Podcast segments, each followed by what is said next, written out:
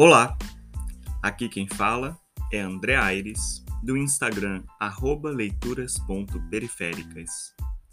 E esta é a estreia da terceira temporada do podcast Leiturarte. Você já conhece o nosso clube?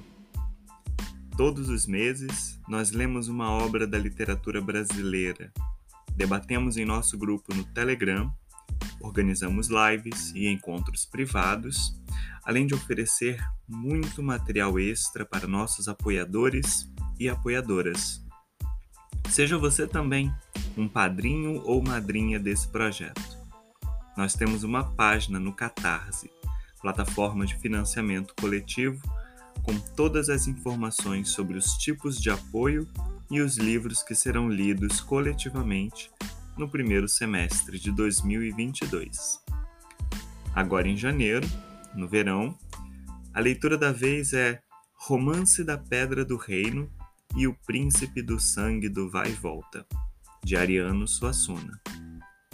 Para quem só conhecia o Suassuna dramaturgo como eu, esse livro está se apresentando um verdadeiro desafio, porque ele é muito longo e lotado de referências que às vezes se imbrincam na história, criando uma rede que parece pegar absolutamente tudo. É pensando nessa aparente dificuldade de leitura que hoje eu vou falar um pouquinho sobre como Pedra do Reino se relaciona com a concepção bakhtiniana do gênero romance. Vamos lá?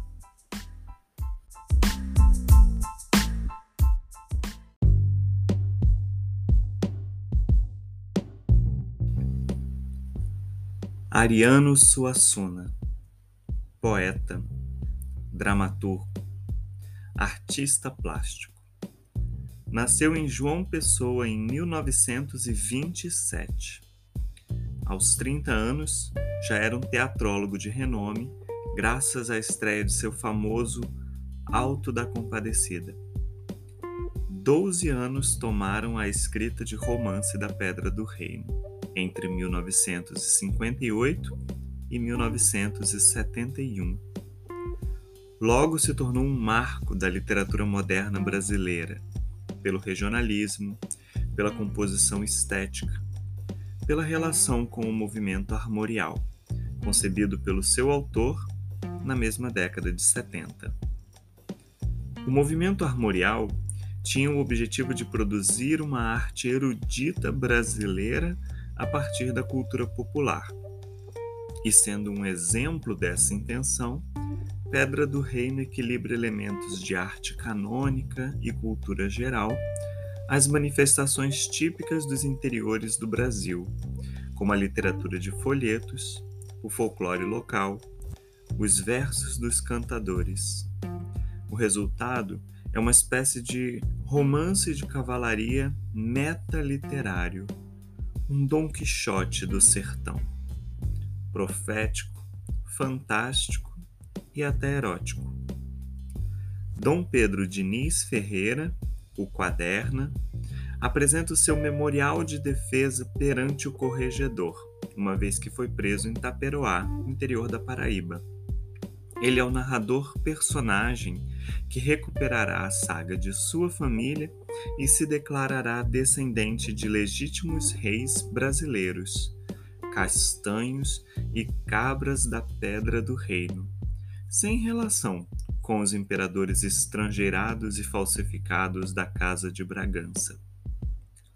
A estratégia de Quaderna durante essa apelação no tribunal é elencar um sem números de referências históricas de fidalgos, coronéis e cangaceiros da região, assim como figuras do meio artístico e intelectual do Nordeste brasileiro. Alguns são de fácil recuperação do público, como Gonçalves Dias e Sousandrade. Outros, mais específicos e difíceis de serem imediatamente reconhecidos. A lista é imensa e o leitor mais curioso logo percebe que breves pesquisas na internet não são suficientes para dar conta de tantos nomes povoando a fala de quaderno. E isso só nas primeiras páginas. Mas uma pergunta surge desse movimento no livro: por que nunca ouvimos falar da maioria dessas pessoas? Por que não conhecemos diversos dos folhetos mencionados no livro? O que sabemos e o que deixamos de saber é uma questão fundamental que começa a pairar porque a escrita e a leitura deste romance estão muito relacionadas a uma posição, uma postura do autor e do leitor diante daquilo que define a cultura brasileira. Apoiando-se na literatura de folhetos, os populares cordéis, Suassuna inicia o relato de Quaderna com uma espécie de invocação do intelectual. Diante do júri, a personagem assume o tom e a posição de um acadêmico.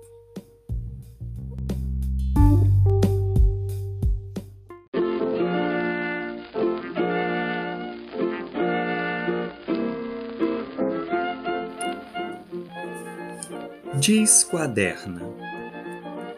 Na arte, a gente tem que ajeitar um pouco a realidade que de outra forma não caberia bem nas métricas da poesia.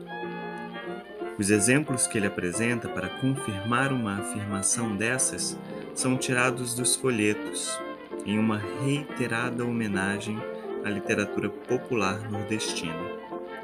Durante muito tempo, pensou-se que a base desses registros tinha origens ibéricas e bem antigas. Em um triplo movimento, Suassuna faz Quaderna narrar a história da Pedra do Reino. Primeiro, para que ele remonte as raízes de sua árvore genealógica para convencer o corregedor da própria realeza. Depois, para aproveitar o ensejo e refazer os passos de grandes clássicos portugueses, que indiretamente estão na base da nossa cultura também. Os Lusíadas de Camões e a mensagem de Fernando Pessoa. A passagem histórica pelos primeiros impérios que construíram o Reino de Portugal, além do mito sebastianista, o rei desaparecido na Batalha de Alcácer Quibir e cuja promessa de retorno se aguarda, talvez até hoje, para ser cumprida em Portugal. Por fim, a apelação de Quaderna acaba por ser uma inscrição das narrativas orais na perenidade de uma obra escrita. Para ressignificar o cânone, será imperioso passar pelos ritos, mitos, histórias, festas, indumentária, a relação com a terra, com os bichos e com a vegetação do sertão pernambucano e paraibano. Parece uma grande mistura de temas e elementos que a princípio pode surgir um tanto caótica. E na verdade é mesmo. Mas a intenção messiânica de Quaderna e de Suassuna se explica na influência quixotesca e no conceito do gênero romance para o filósofo russo Mikhail Bakhtin. Em diversos trabalhos, Bakhtin concebe o romance como um gênero nascido ainda na antiguidade, nos textos épicos e em outras formas dialogizadas ou filosóficas, a saber duas principais que estão entre os gêneros sério-cômicos, os diálogos socráticos e as sátiras menipeias, mas também os simpósios, a poesia bucólica, etc. Mas o romance não é o épico, porque assume a forma mais próxima da que temos hoje apenas com o advento da modernidade. Saindo da Idade Média, o homem renascentista experimenta o conhecimento e se coloca em uma posição de destaque na sociedade. O sistema econômico se reconfigura e vem o período das expansões marítimas, do surgimento das cidades, tudo enfim que contribui para o ser humano ver e se ver de forma inédita. Mas esse não foi um movimento harmônico. A nova dinâmica na representação do homem moderno é marcada pela incompatibilidade e discrepância porque o homem deixou de coincidir consigo mesmo. Daí que as formas artísticas também necessitem representar o homem e o mundo de uma maneira nova, inclusive permitindo no enredo e na forma revelar um homem fragmentado. Enquanto o épico idealiza o passado absoluto, heróico, o romance analisa o presente e critica os rumos ainda confusos da sociedade em transformação. Por isso, ele também é um gênero inacabado, porque o presente é infinito e flutuante entre a linguagem ornada e o popular, que até então figurava raramente nos gêneros literários. Essa diversidade formal é chamada de plurilinguismo por Bakhtin e se apoia na pluralidade do discurso também, porque o romance se configura como um sistema bem complexo de estilos e dialetos que se relacionam com o rebaixamento cômico e a investigação séria. O romance explora as possibilidades artísticas no nível até do enunciado, podendo se estruturar como epístola, diário, confissões. O tempo inteiro, o Bakhtin procura lidar com essa miscelânea que é própria do gênero romanesco e que, de, que deu origem aos dois maiores exemplos que ele usa para ilustrar o seu ponto de vista: Gargantua e Pantagruel, de Rabelais, e Dom Quixote, do Cervantes.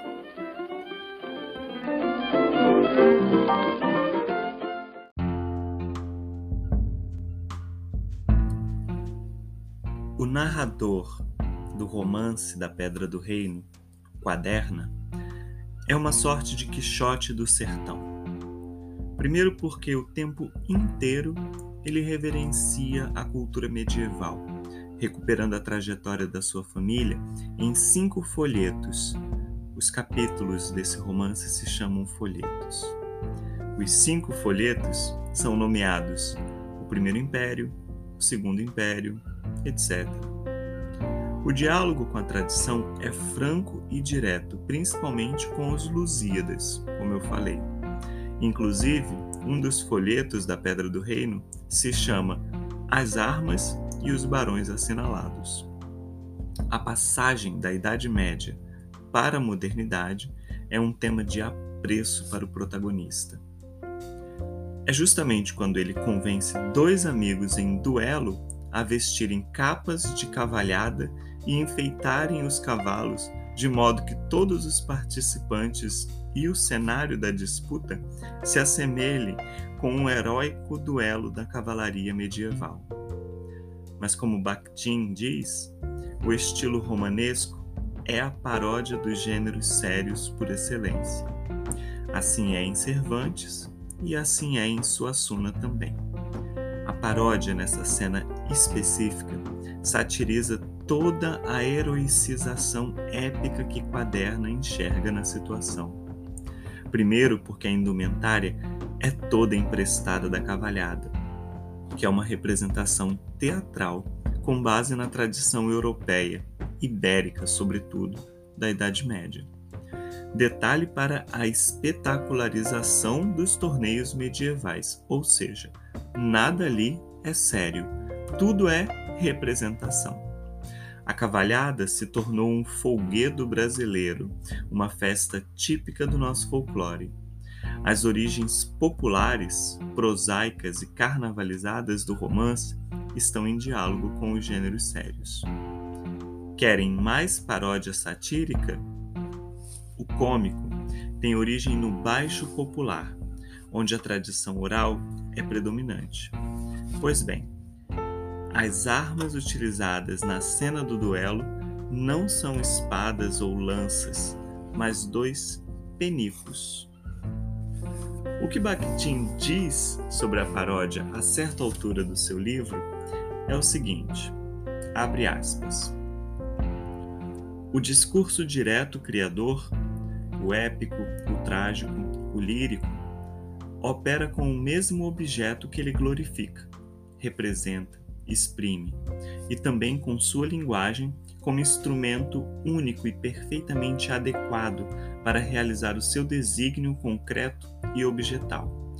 Esse desígnio e sua composição temático-objetal são inseparáveis da linguagem direta do Criador.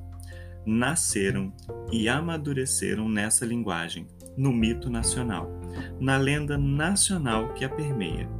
A poesia é completamente diferente da tendência da consciência paródico-travestizante.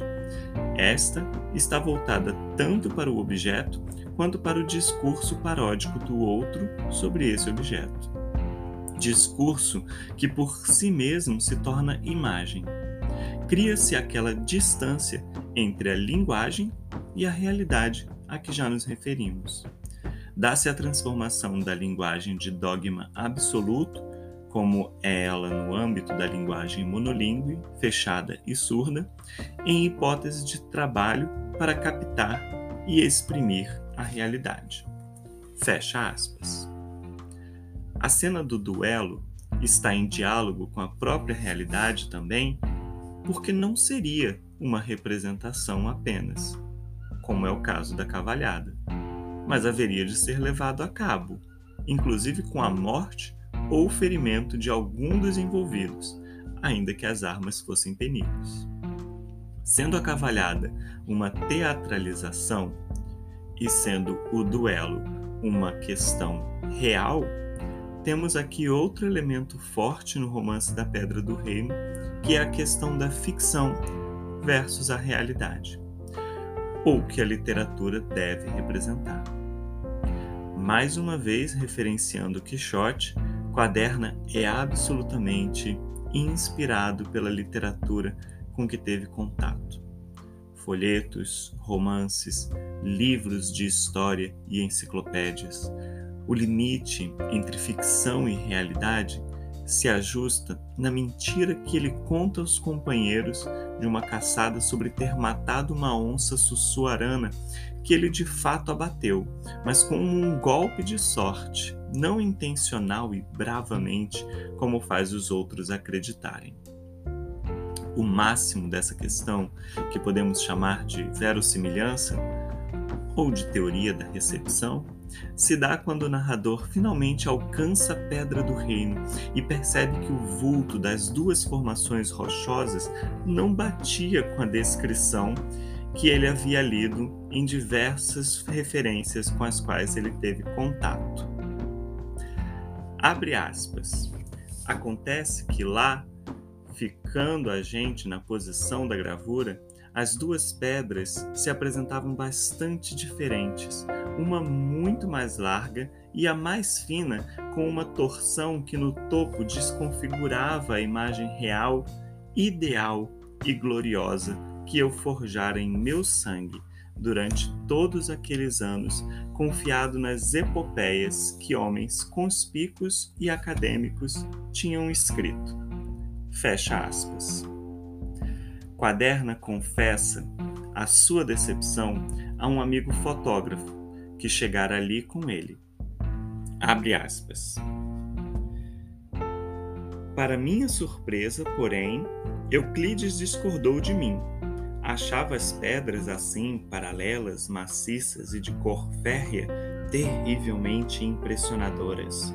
Talvez porque, sem ter lido antes o que eu lera, nunca esperara demais, nem criara a respeito delas as imagens gloriosas, monárquicas e prateadas que eu alimentara em meu sangue.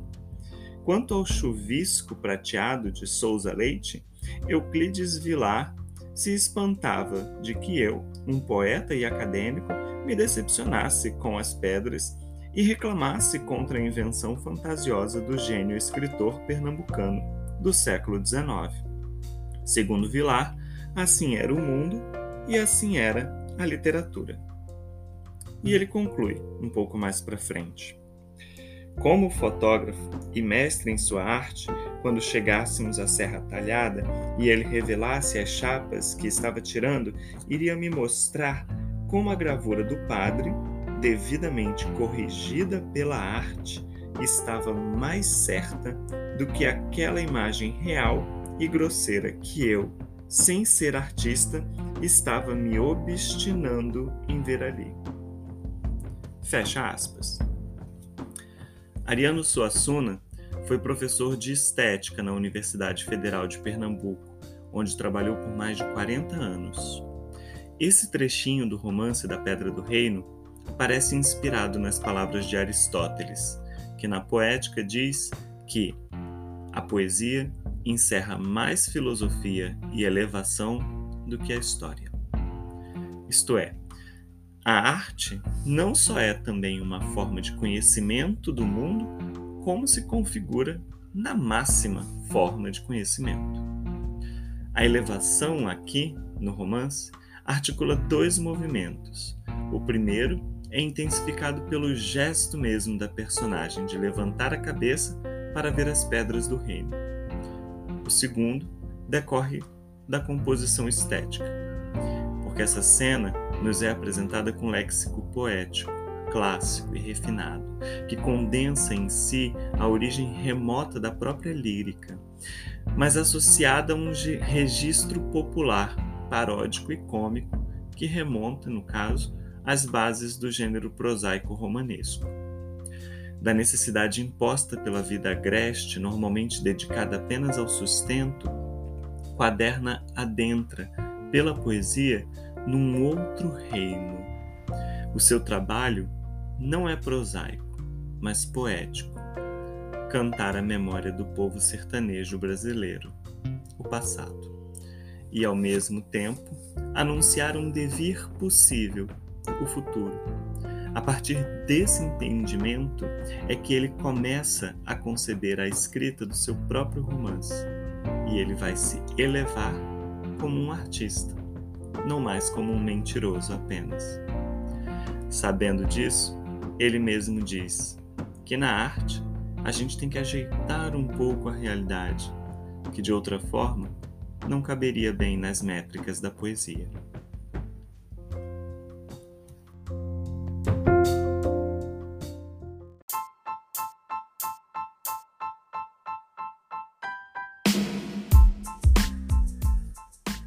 Por hoje nós ficamos por aqui. Não se esqueça de nos seguir nas redes sociais. Você me encontra no arroba leituras.periféricas. O Paulo Lanes está no arroba Lendo Arte ele compartilha comigo as responsabilidades do nosso clube. Todas as informações do Clube Leiturarte de Literatura Brasileira estão no arroba leiturarte. Tudo isso no Instagram. No Twitter, nós somos arroba André Aires, 1607 e arroba leiturar, underline, TE. Neste episódio, eu cito a teoria do romance do Mikhail Bakhtin, a arte poética do Aristóteles, além do romance da Pedra do Reino e o Príncipe do Sangue do Vai e Volta, do Ariano Suassuna, que é a leitura dos meses de janeiro e fevereiro do nosso clube. Significa então que mês que vem eu estarei falando mais um pouquinho desse livro sensacional e sobre o seu debate metaliterário sua proposta estética e histórica e tudo mais que for surgindo. Se você gosta do nosso podcast, pode ajudar com a produção de novos episódios, apoiando o Leiturarte no Catarse, plataforma de financiamento coletivo. A primeira opção de apoio é de apenas 10 reais. E se você quiser entrar para o clube e participar do nosso grupo no Telegram, assim como ter acesso a todo o material que disponibilizamos, seja um padrinho ou madrinha do nosso projeto. Nós estamos aguardando você para fazer parte dessa nossa história no segundo ano de Leitura Arte. Se você me ouviu até agora, eu quero te pedir desculpas pela minha voz, que está um pouquinho rouca. Acontece que eu estou no décimo dia de sintomas da Covid, ainda com um pouquinho de pigarro e tosse, mas eu precisava gravar esse podcast para a gente começar o ano. Então eu queria te lembrar para você tomar a sua vacina e usar a sua máscara. E se puder, ficar em casa, ouvindo nosso podcast e lendo com a gente no Leitura Arte. Até mais ver!